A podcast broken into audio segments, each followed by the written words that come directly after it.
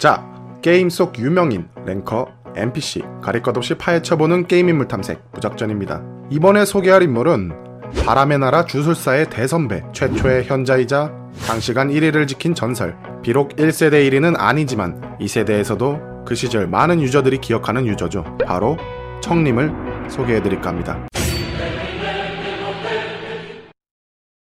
게임 바람의 나라, 서버, 연, 직업, 주술사, 닉네임, 척. 바람의 나라 초창기, 압도적인 카리스마를 뽐내는 외자의 닉네임과 함께 바람의 나라 고수의 고유명사로 인정받는 척님. 바람력 54년에 현자로 4차 승급을 했고 바람의 나라 all-time legend로 유명하신 분이죠. 사실 1세대 ranker로 유명했던 인물은 아니었습니다. 그 당시에는 적귀, 대산, 잉하, 휴베레온 등등 많은 분들이 있었죠. 뭐 주술사에서는 지혜, 공자광, 빨강이다, 휴베리온 이렇게 볼 수 있겠네요. 랭킹이 자주 바뀌면서 세대 교체가 있을 수밖에 없었고 누군가에겐 1세대일 수도 있는 청님은 휴베리온님의 1위 자리를 탈환 후에 무려 1998년부터 2002년까지 최장시간 바람의 나라 랭킹 1위를 유지하던 분으로 더욱더 유명해지게 되었죠. 그 당시 운영자의 말 중에는 이런 말도 있었습니다.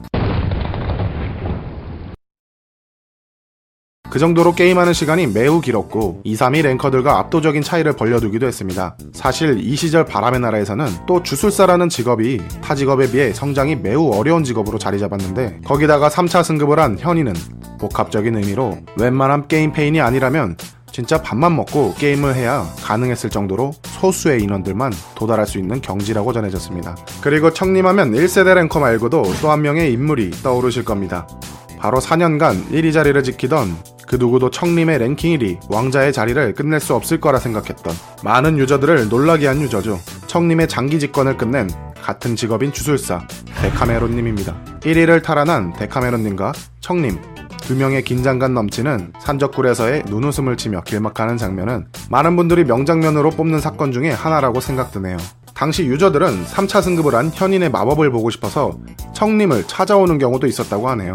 무한장에서 청림이 나타나면 다들 대련을 멈추고 구경하다가 한 곳에 모여서 청님의 지폭지수를 맞는 것을 기념하기도 했다고 합니다. 게임계에서도 나름 연예인처럼 유저들은 그 유명인에게 맞는 것만으로도 좋아했던 순수했던 시절입니다. 하지만 이런 유명한 유저도 좋아하던 사람들만 있는 것은 아니었습니다. 청님은 무슨 이유에서인지 계정 주인이 여러 차례 바뀌었고 당시 바뀐 주인이 비신사적인 행동 때문이었는지 그로 인해 많은 유저들에게 비난을 받게 되었습니다. 최근 정보에 따르면 2017년도에 잠시 바람의 나라를 복귀했고 옛날에 만들었던 문파인 동백꽃단 문파가 사라져서 2017년 5월 9일에 다시 한번 동백단이라는 문파를 창설하였습니다. 이제는 아재가 되어 문파를 창설할 때 비용이 얼마가 드는지도 모르겠다고 하시네요. 예전 RPG 게임과 지금의 RPG 게임은 이때 당시와는 많이 다르죠. 엄청난 시간과 정신력을 투자해야 하는 그 시절 게임 페인이 아니면 상위 랭킹에 들지 못하는 RPG와 이제는 어느 정도 시간을 과금으로 메꿀 수 있는 지금과 저는 두 개 다 적절하게 들어가면 좋을 것 같다라는 생각이 조금 드네요.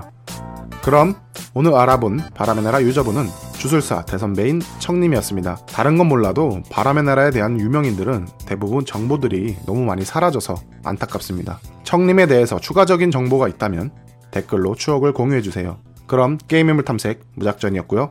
다음 인물 탐색에서 뵙도록 하겠습니다. 감사합니다.